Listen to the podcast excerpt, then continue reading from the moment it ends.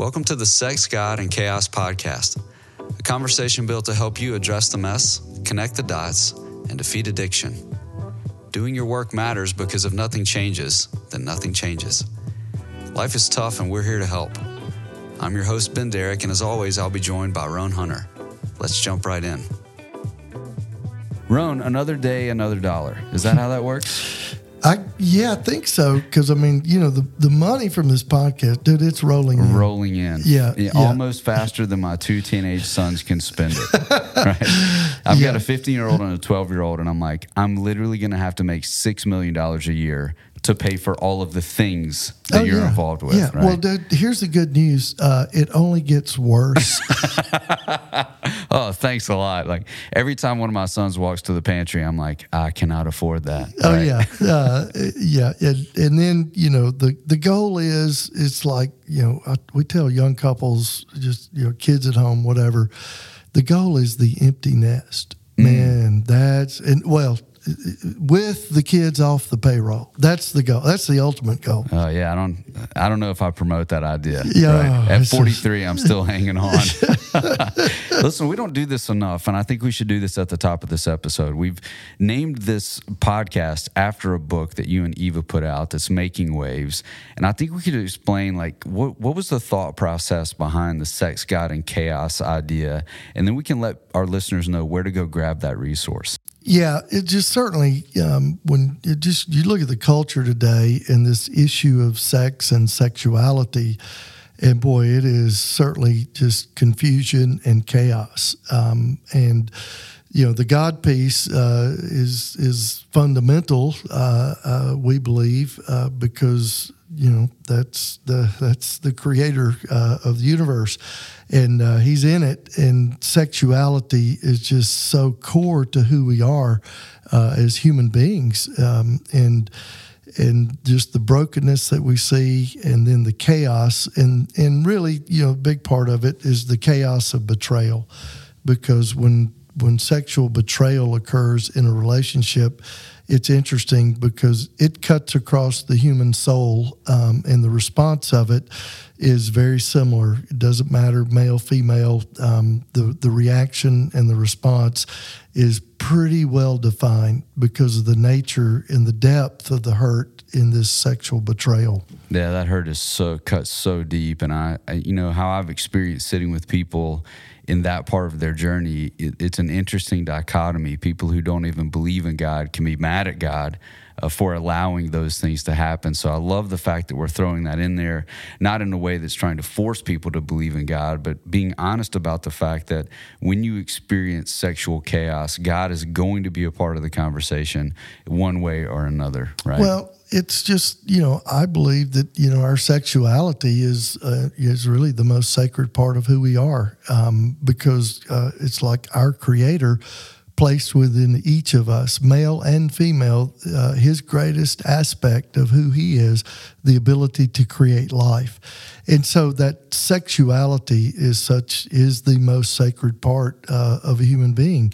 And when it is violated, whether we violate it ourselves, uh, looking at porn, thinking that uh, it has no effect, uh, or uh, we are violated by betrayal in some way, shape, or form uh, of a sexual nature, Uh, boy, it it is uh, it's a violation of the most sacred part of who we are as a human. Yeah, absolutely. So I just uh, noticed you guys released on social media. It's uh, the book is now available on Audible. It right? is, which yes. is the preferred method for so many today. Yeah, right? You know, you young people, you, you don't know how to read. Yeah, sorry, I just offended all the oh, young people. Oh my gosh! Well, oh, that's geez. what you do best is offend people. So probably uh, what we should do equal is, opportunity. Yeah, offender. Let's get to the get before this goes off the rails. Let's yeah. get to the guest. So tell us about our guest today. Yes, uh, today, man, we got uh, special guest. Uh, Marnie Ferree. Marnie is the founder of Bethesda Workshops in Nashville, Tennessee. Uh, she's written several books, and uh, she is just a tremendous uh, source of uh, knowledge uh, and truth and wisdom. Uh, she's been doing this work for uh, about thirty years now, and uh, man, she uh, is really a pioneer in this arena, and so we are so glad uh, that she's on with us today. Yeah, like most of our, our guests, uh, she has her own story that mm-hmm. really weaves into the topic, the theme of this podcast. So we're eager for you to hear this interview between Roan and Marnie Ferree. So we are excited today uh, to be back with you on the Sex, God, and Chaos podcast. And, man, we've got a super special guest, uh, somebody that has certainly uh, meant a lot to us. And um, and even in this whole arena that we work in, uh, Marnie Ferree is truly one of the pioneers uh, in the work of, gosh, everything uh, that we do, sexual addiction, uh, partner, betrayal, trauma, um, uh, on all sides of the fence. Uh, she is the founder and um, director of Bethesda Workshops in Nashville, Tennessee. Uh, she's written several books, uh, and, man, we are just delighted to have you with us today, Marnie. Thank you for, for taking the time.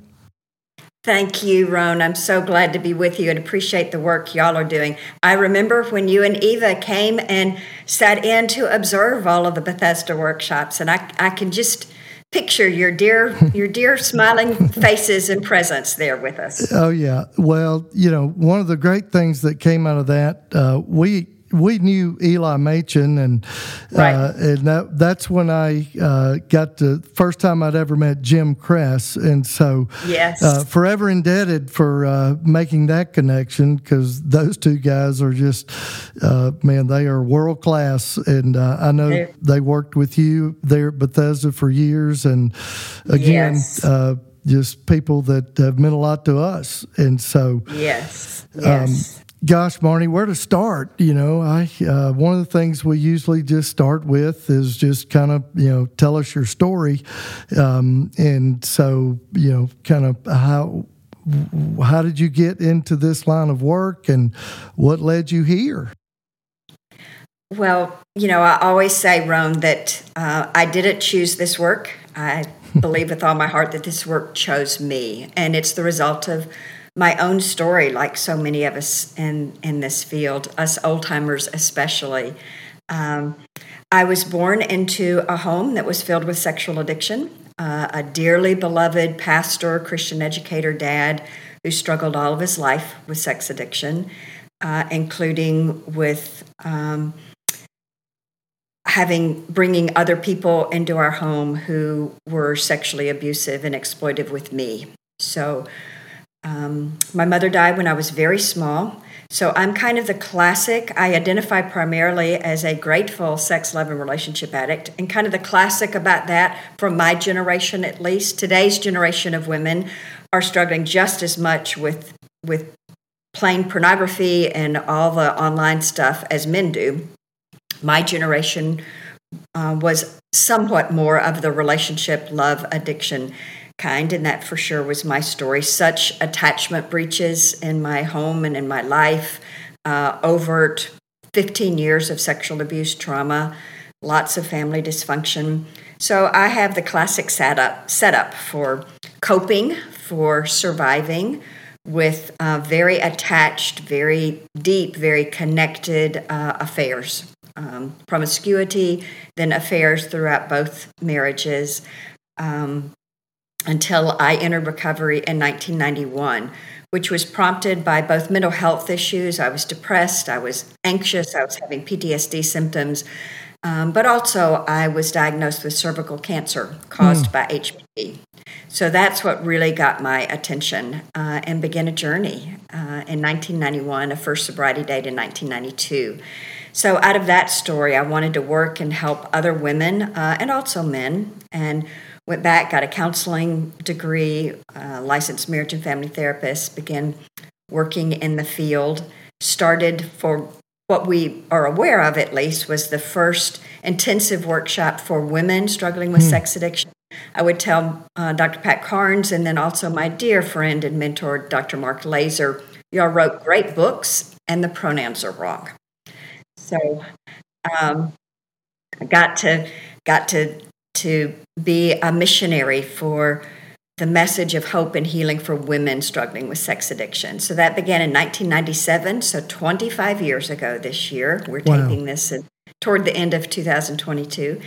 And um, and ultimately that grew into what today is Bethesda Workshops. So we offer workshops for male sex addicts, for female sex addicts, those are separate, for partners of addicts, then for couples. We have a program for teens who attend a workshop with their parents. It's a systemic family-based program. And then we're just launching a kind of second-tier workshop. It's not clinical, but uh, a spiritual direction for specifically working on one's vertical mm. relationship with God. And I'm real excited about that. So have been doing this work a long time, was very, very surprised uh, personally within the last few years to discover that I'm also the partner of a sex addict. I knew there had been significant challenges in my own forty-year marriage. I had done everything I knew to do to correct those, to work on me, to ask God to improve me, to help me, um, to beg, cajole, plead with, um, push and pull um, my husband toward health and healing, which he was not willing or interested in doing.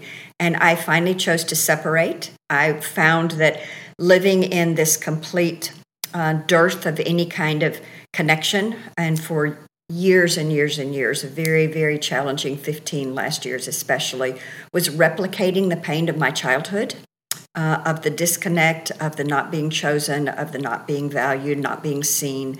And I couldn't live like that anymore. I did not plan to divorce. I just needed to not to get some structural space, so not structurally be living in a situation that legitimately should have been a, a connected, intimate, uh, genuine partnership rather than roommates. And I was felt such relief about that and was pleased about that, and quite, quite shocked about a year into that separation to make a very accidental discovery, wasn't looking for it, that my husband had been acting out probably for decades. Wow. With very clear and irrefutable evidence.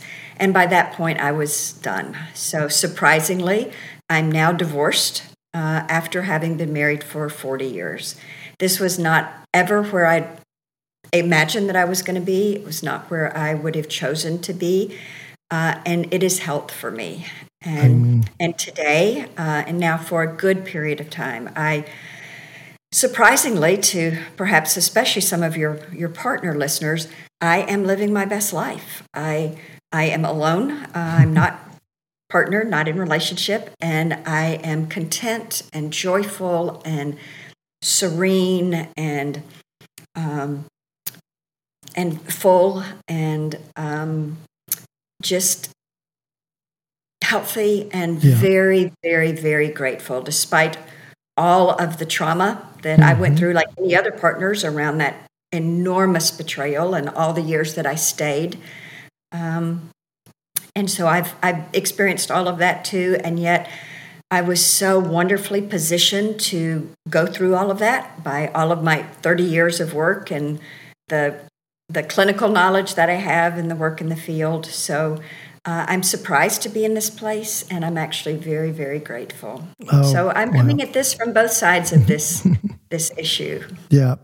Well, certainly that's just a testimony to the work that you've done to be able to, you know, walk through that, uh, obviously tragic uh, on so many levels, uh, but yet to come out on the other side and certainly um, be, in a, be in a good place. Uh, and if you hadn't done the work, uh, you probably would have never been able to do that, and would have stayed in a in a marriage that you did need to stay in, because so many partners certainly do that. Um, right. Oh, right. Yeah. So. Uh, yes. Well, yeah. Thanks for sharing that part, because uh, I know that's all fairly recent, um, or at least in the last couple of years. And that's so correct. It is just another yeah. another chapter in the story, right? Another step in the journey. Yeah. Oh, yeah. Um, I found that God is just as faithful on this side of the addictive coin as God is on, on the other side that I had lived and walked for so long. And so that's that's comforting and reassuring and mm-hmm. a great thing. Absolutely.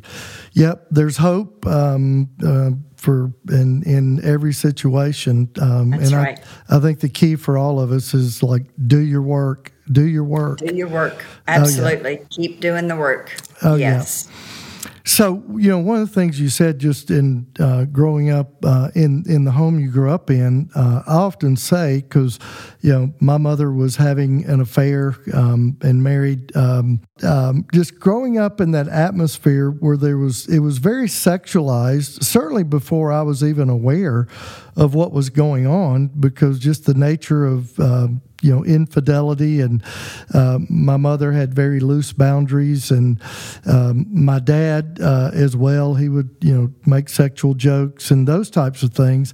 And I think, you know, I know for me that was part of the setup. And then, of course, you know, the um, impending, the you know, the divorce and um, all the other pieces that go along with that. Um, but but talk a little bit about the setup, because we talk about that a lot. And I think a lot of times people, you know, when we start talking about family and family systems, um, it's that that that fifth commandment, you know, honor your mother and father, uh, is almost like uh, it breeds this kind of sense of family loyalty. And I love, you know, one of the things that, you know, I call them Jimisms, you know, the all of all of Jim's little sayings. But he talks about the fact that what we're doing is just we're naming and we're not blaming. And so talk about the setup um, and just for the the the kind of the underpinnings of of an addiction, acting out behaviors. Well, I think as my story and so many of our stories illustrate, um, sex addiction is not about sex. This is an attachment-based intimacy disorder. Mm-hmm. And I'm kind of the textbook walking, talking, moving, breathing picture of an attachment-bereft person. Uh, with my mother's death, with my father's absence in every way, uh, then you add sexual abuse, which in my case was a very nurturing, loving kind of relationships. I never, ever framed that as sexual abuse until I entered recovery.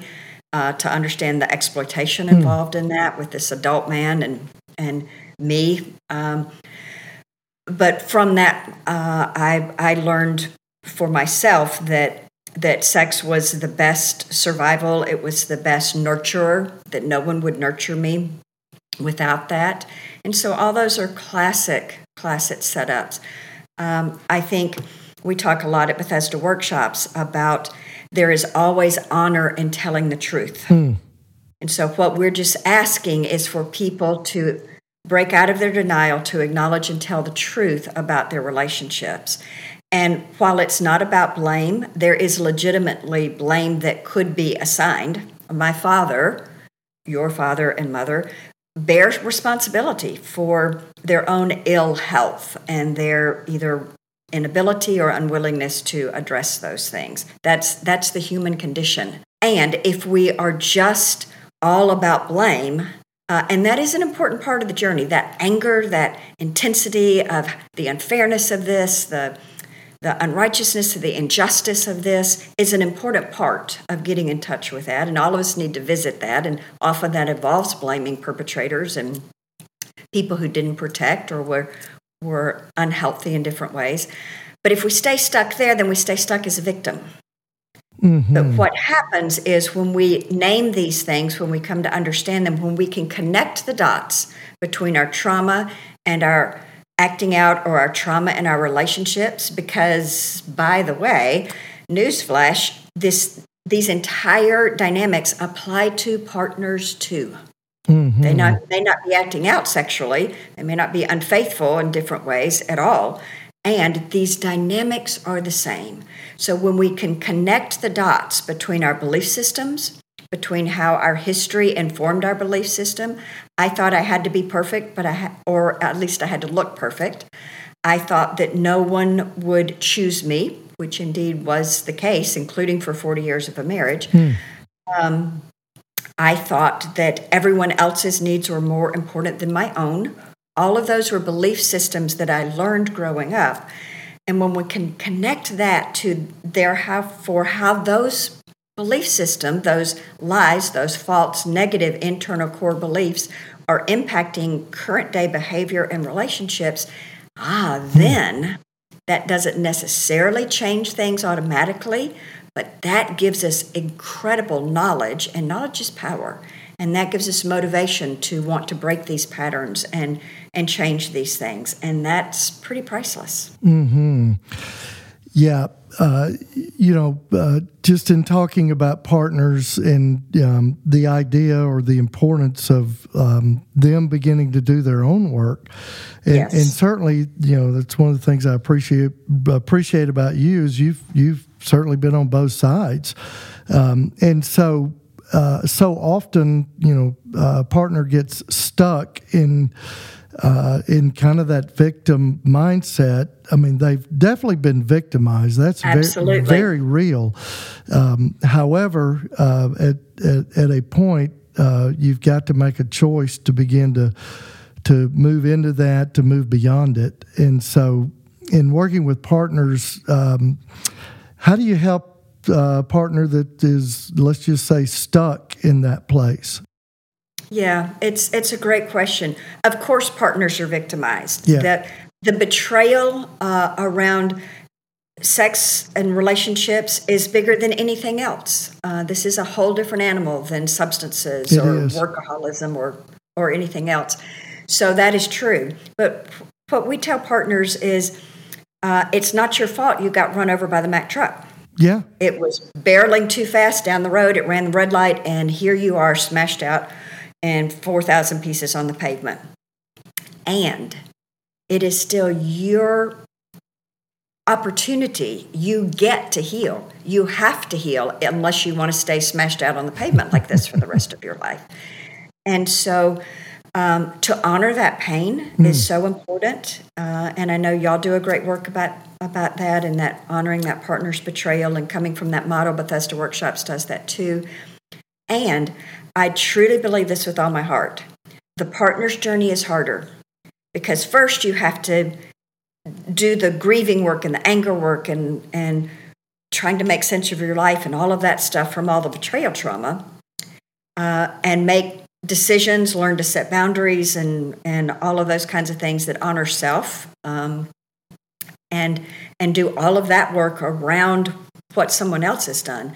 And like all of humanity, a partner also gets to, has to, if that partner is going to ultimately be um, her best self, his best self, they're male partners as well, uh, do this deeper work just of humanity. All of us have been wounded. All of us. Mm. No one escapes without being wounded. So in addition to this ginormous wound at the hands of the betraying person, Uh, a partner has just been wounded by life like the rest of us, including very often in family of origin. So all of that work is the second tier that she has to do, uh, gets to do. And it's it's a harder journey. Uh, it, it's an important journey. It's a healing journey. It is. And, you know, I tell um, the, the betrayal, the betrayer, um, the addict, uh, you know, these terms...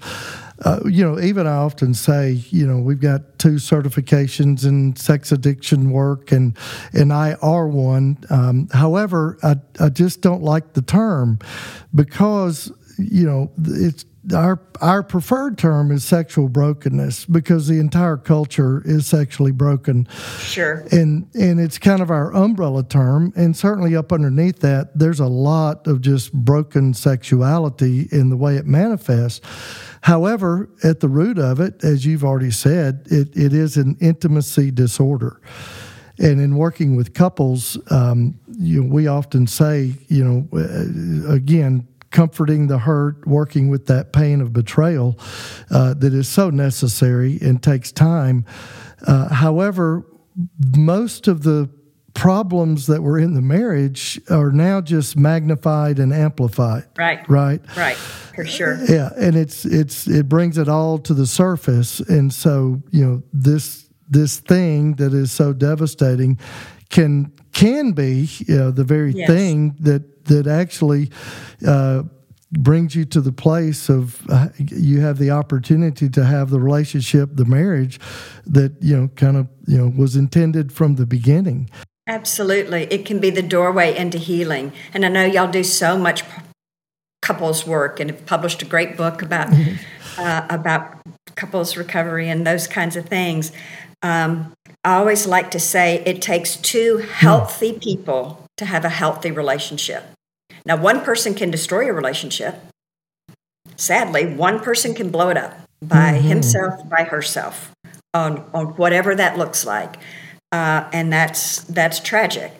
Um, and, though, to have a genuine, healthy relationship, intimate in every way. I'm not talking sexually. There's so many more f- important forms of intimacy, I think, oh, yeah. um, than than than the, the sexual part, and it's going to grow out of all the other forms in the healthiest relationships.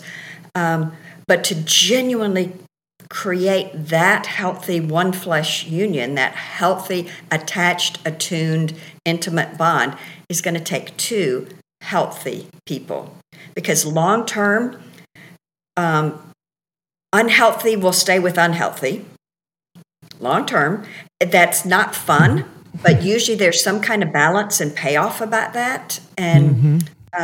um, and it's stable and it works. Again, I'm, I don't mean stable like healthy. It just, there's this equilibrium here in this relationship. They know the dance and they just keep doing it over and over and over.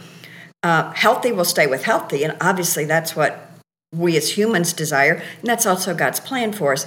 But long-term, a really healthy person won't stay with an unhealthy person.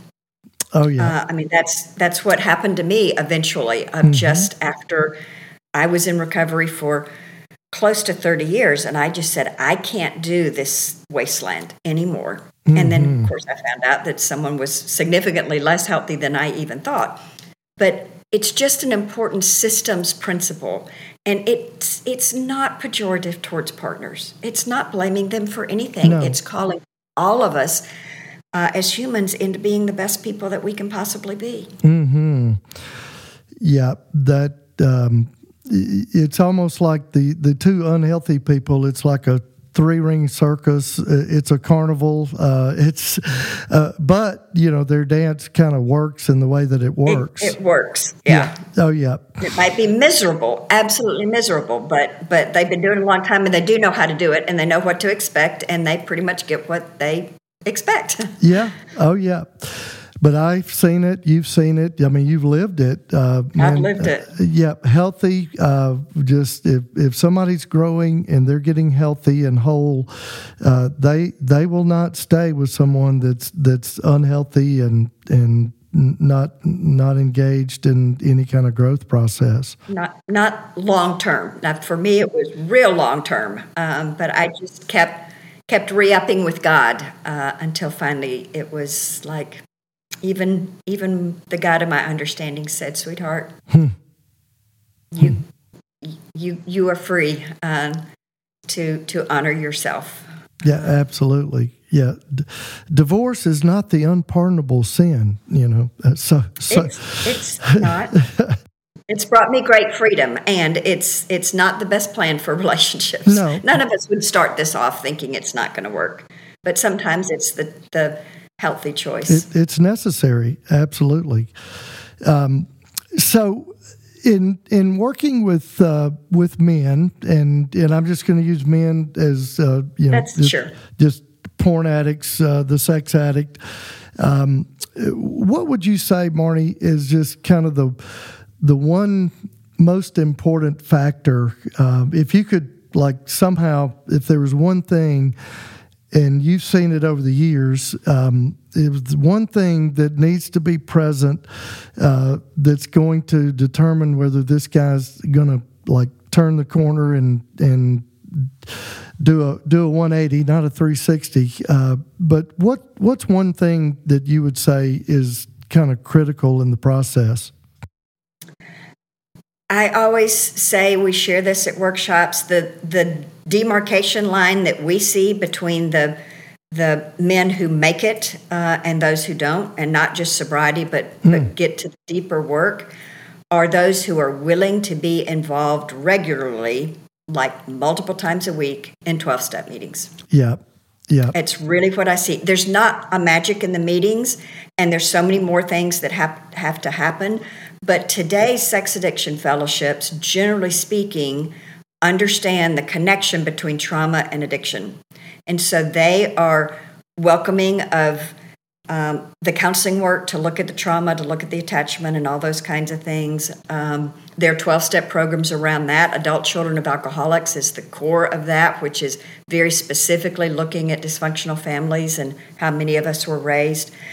Um, but in, in the beginning, especially those early years, just to be uh, within the community of other healing people, to learn how to see people uh, of both genders. I am a f- fan of mixed gender twelve-step meetings uh, at a point in recovery, to learn to see other people just as hurting people without all the objectification of mm. self and of others, um, to learn how to practice boundaries, to to learn how to be transparent and vulnerable and tell the truth, how not to judge other people as we want to not be judged either.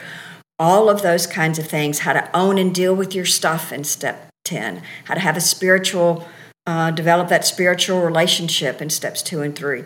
Doing that core work, I think, makes a huge difference. And interestingly enough, it's the thing that many addicts don't want to do. They'll do counseling, uh, and they don't want to be part of a a twelve-step group. And I think it makes a tremendous difference.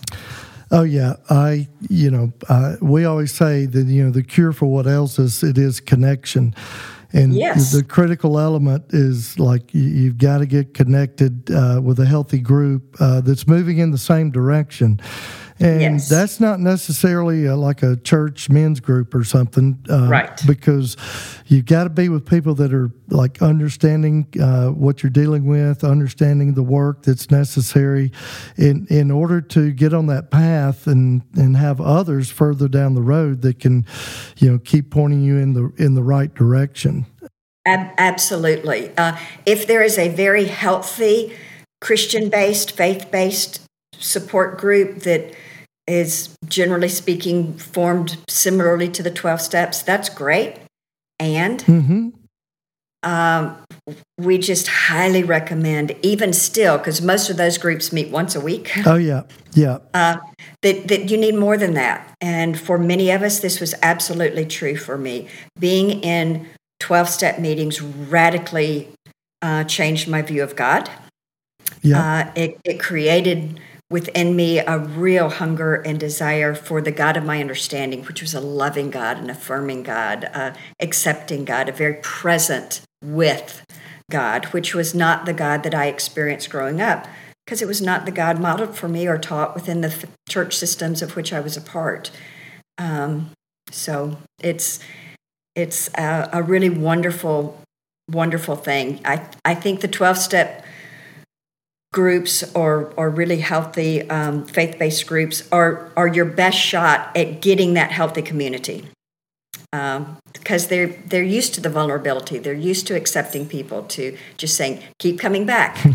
all, all you have to do is have a desire to live in sobriety and in, in integrity. Keep coming back, uh, and that's that's an enormous spiritual gift. That's what God says to us. Mm-hmm. Uh, I often say it's it's it's the real Jesus, not the church Jesus. They're very absolutely very different. Yeah, um, yeah. I'm not sure the church, the real Jesus, would be very pleased with the church Jesus these days. I, but we, I, would, we would digress about that. Yeah, we could we could do a, a whole series of podcasts we around that. For sure, could. Yeah, there's no doubt. Um, But yeah, it it's that idea of you you just, because, you know, this is an isolating, disconnecting yes. um, uh, disorder, right? And so yes. if if I'm going to change that, I've got to get plugged in with a healthy community. That's I, right. I often say I. I've been in recovery myself, you know. Uh, yes. Mine was nineteen ninety, um, and you know there there wasn't a whole lot out there back in nineteen ninety. Right. Um, I, right. I tell guys today, man, what's available uh, is it's, it's pretty amazing. Uh, including like this, you know, there's so many ways that you can connect. You don't have to drive to be at a face-to-face meeting, and that's that's wonderful. I think you mentioned it before, but. Um, Some wonderful podcasts and different things out there. The opposite of addiction isn't sobriety, it's connection. It is. That's it. Uh, yeah, I often say, uh, you know, I, I'm I'm looking for that magic bullet, you know, that that that that next thing that's going to, like, take all this away. And I've been at this for thirty-two plus years now. Yes. And, you know, that uh, I haven't found There's it. One. The one no. the one thing that I tell guys all the time that it's going to make the difference is is getting in a group uh, with other men, uh, other women that are moving in the same direction and that actually understand this and, and they get it. Um, because, see, that's what there in that group, we, we've lowered the risk of being able to say all of our awful stuff mm-hmm. and still be accepted, because that's just the deal. So it helps counteract those false core beliefs that, that almost all of us who struggle in these ways have of, if you really knew me, you wouldn't like me. That's it. In fact, you'd go running from the room. You wouldn't accept me. You wouldn't, you wouldn't help me. Um, And I actually find this is true for partners as well. And partners especially uh, are very reluctant to go to group. Mm. But they get the same benefit.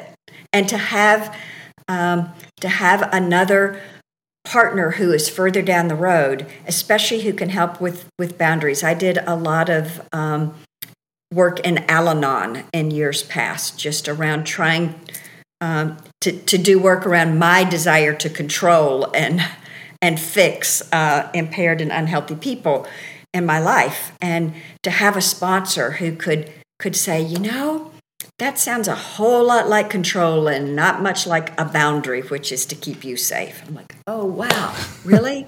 Of course, you're right. So, you know, it's it's the same. It's the same. It's the same setup. It's the same healing place. Oh, yeah. You know, Eva, we uh, like we do our we do a Monday night groups, and you know, I I do the men's group, and Eva does the partners group. And uh, boy, you are so spot on. Uh, you know, you you've been doing this work a long time, and uh, getting a partner to come to group is a challenge. And yes. And then they come, and you know, and it makes sense. They get triggered because they hear somebody sharing something, and um, yes, and then they bail. Um, and you know, Eva tells them, we tell them, like just you just keep showing up. It it will get better because you've right. You're going to heal best with others uh, that have similar experiences. Yes. Oh yeah. But it is is sometimes it's just so hard to get them to, you know, and, and oftentimes it's like, well, you know, he's the one that did this, you know, he's the problem, and you know, I I don't I don't really need to do this work, or I don't need to go to that group. It's on him. And at that point, I go back to the you've been run over by a Mack truck. He is the one who did this. Yeah, and you're the one that splayed out on the car on the pavement. So. Mm-hmm. Oh, yeah. You want to take yourself to the E R and then to the long-term um, loving rehabilitation oh, yeah. for your heart and your spirit and your body and your belief system. Yeah. You know, on the one thing that uh, it, and I think it's certainly a good thing that's happening, uh, we're seeing more of the, on the female side uh, where, you know, she's been the one that's betrayed. Um, and I think in the past, Um, it's it's almost like uh, the husband, because of the shame. I think there's a lot of reasons why uh, it was this way in the past. Uh, they would not seek help, and oftentimes there would be a pretty quick divorce. Um, but we're seeing more um, of the you know females uh, seeking help, and and husbands coming with them.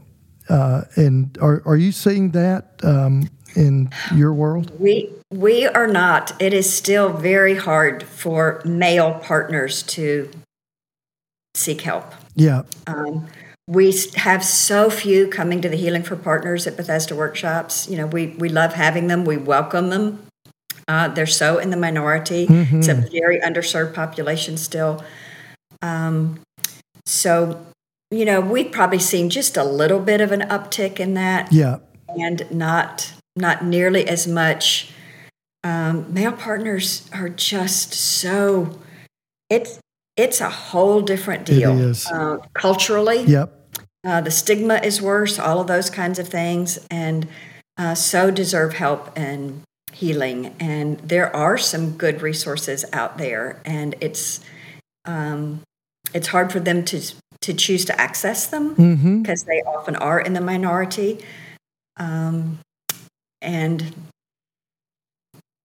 And that's that's sad, because they need other men who have also been betrayed as well. Oh, so yeah. Community's growing, um, but not nearly deep enough and fast enough to to tap into the enormous need. Mm-hmm. Yeah, it is. Uh, it's just it is a different. Uh, the it, it affects men differently than it does uh, you know women partners. And I think, again, lots of reasons for that, but it at least it's you know being talked about, and there are yes. there are some resources out there yes. um, uh, yes. for for betrayed men partners today yes. uh, that weren't in the past. So yes, for sure, it they're where work for female help for female sex and relationship addicts is prob was probably twenty years ago. Yeah. Oh yeah.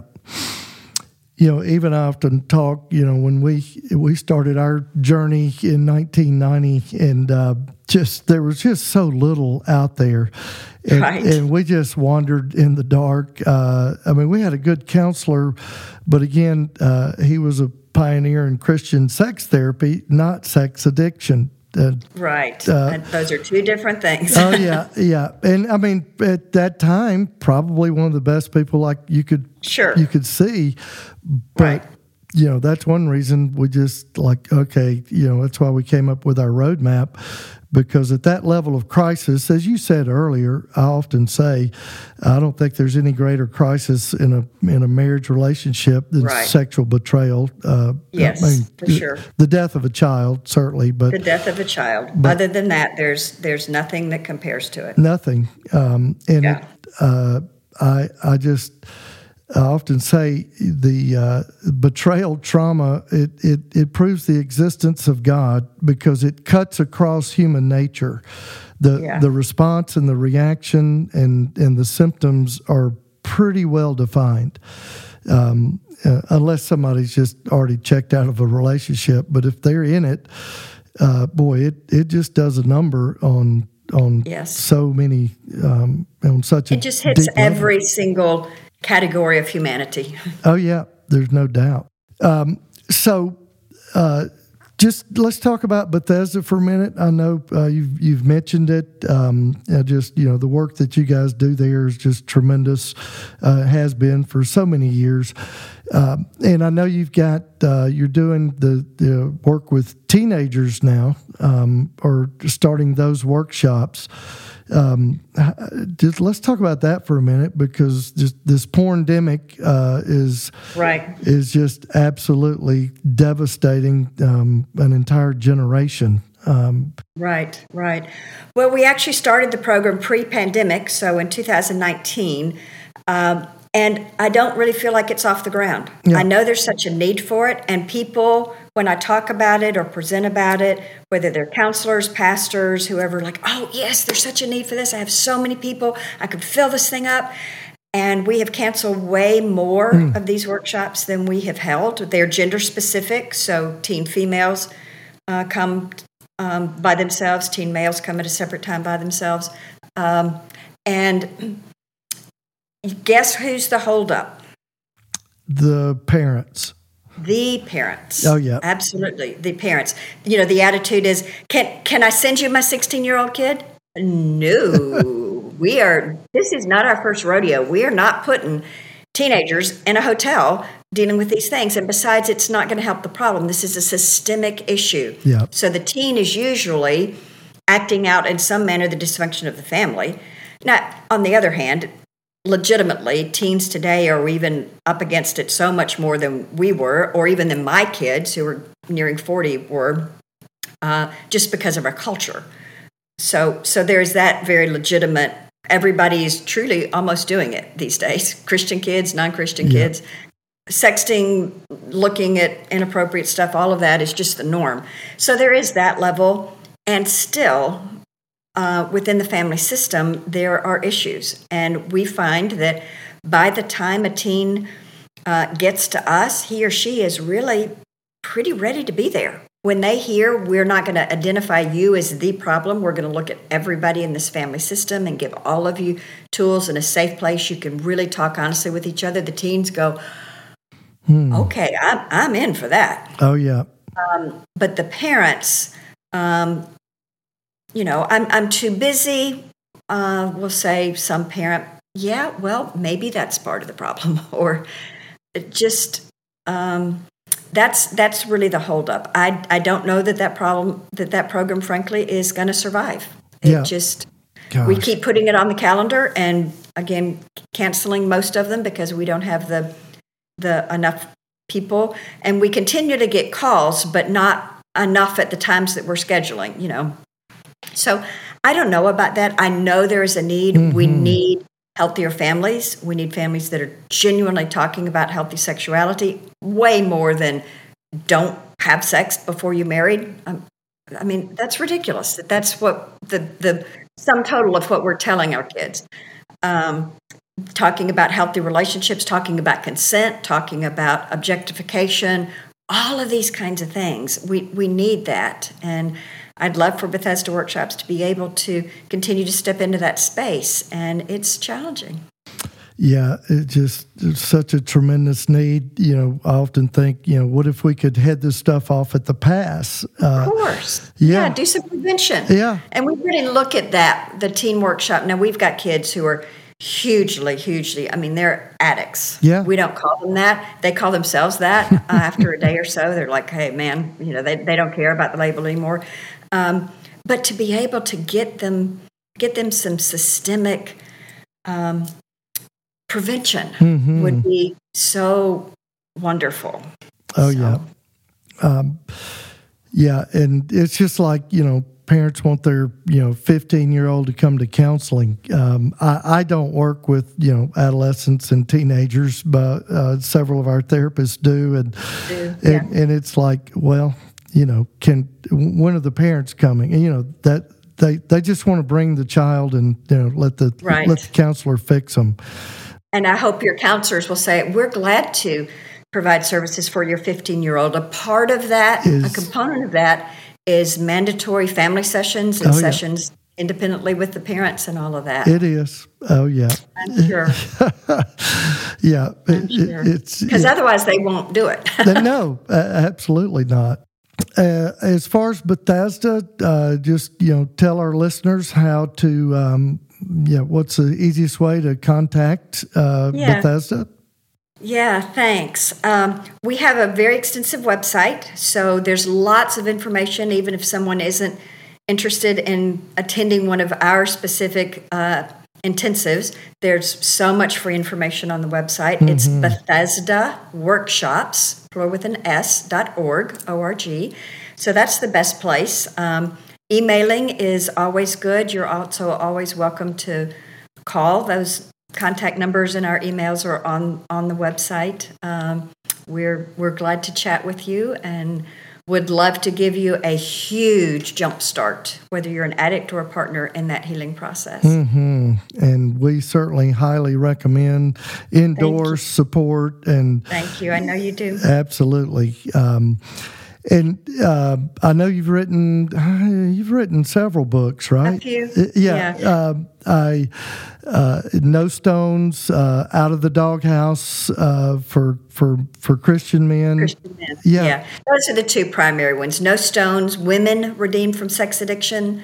Uh, one of the earliest books about women's struggle with sex and love addiction, coming from a Christian perspective. Mm-hmm. Um, Out of the Doghouse for Christian Men. I adapted a fabulous book by Doctor Robert Weiss um, for a faith-based audience. It's his core material. I just got to do the fun part, add uh, add faith illustrations and talk about the heart. Um, so those are the primary ones. Um, I've written a, and edited a clinical textbook for treating female sex addicts Uh, called Making Advances, uh, Comprehensive yeah. Guide for Treating Female Sex and Love Addicts. Um, so those those are the the primary ones. Oh, yeah. Uh, all excellent resources. Thank you. Yes. And Marnie, thank you for, man, thank for you. taking the time just always fun to sit with you, and just uh, I I could do this. You know, we we just go to about ten o'clock if you're good with that. maybe maybe another day. Yeah, it's yeah. always a joy. I I love you and Eva, and so appreciate your work. And it's a joy to be with you today. Thank you. Yes, thank you so much. Uh, just so appreciate you. Take care. All right.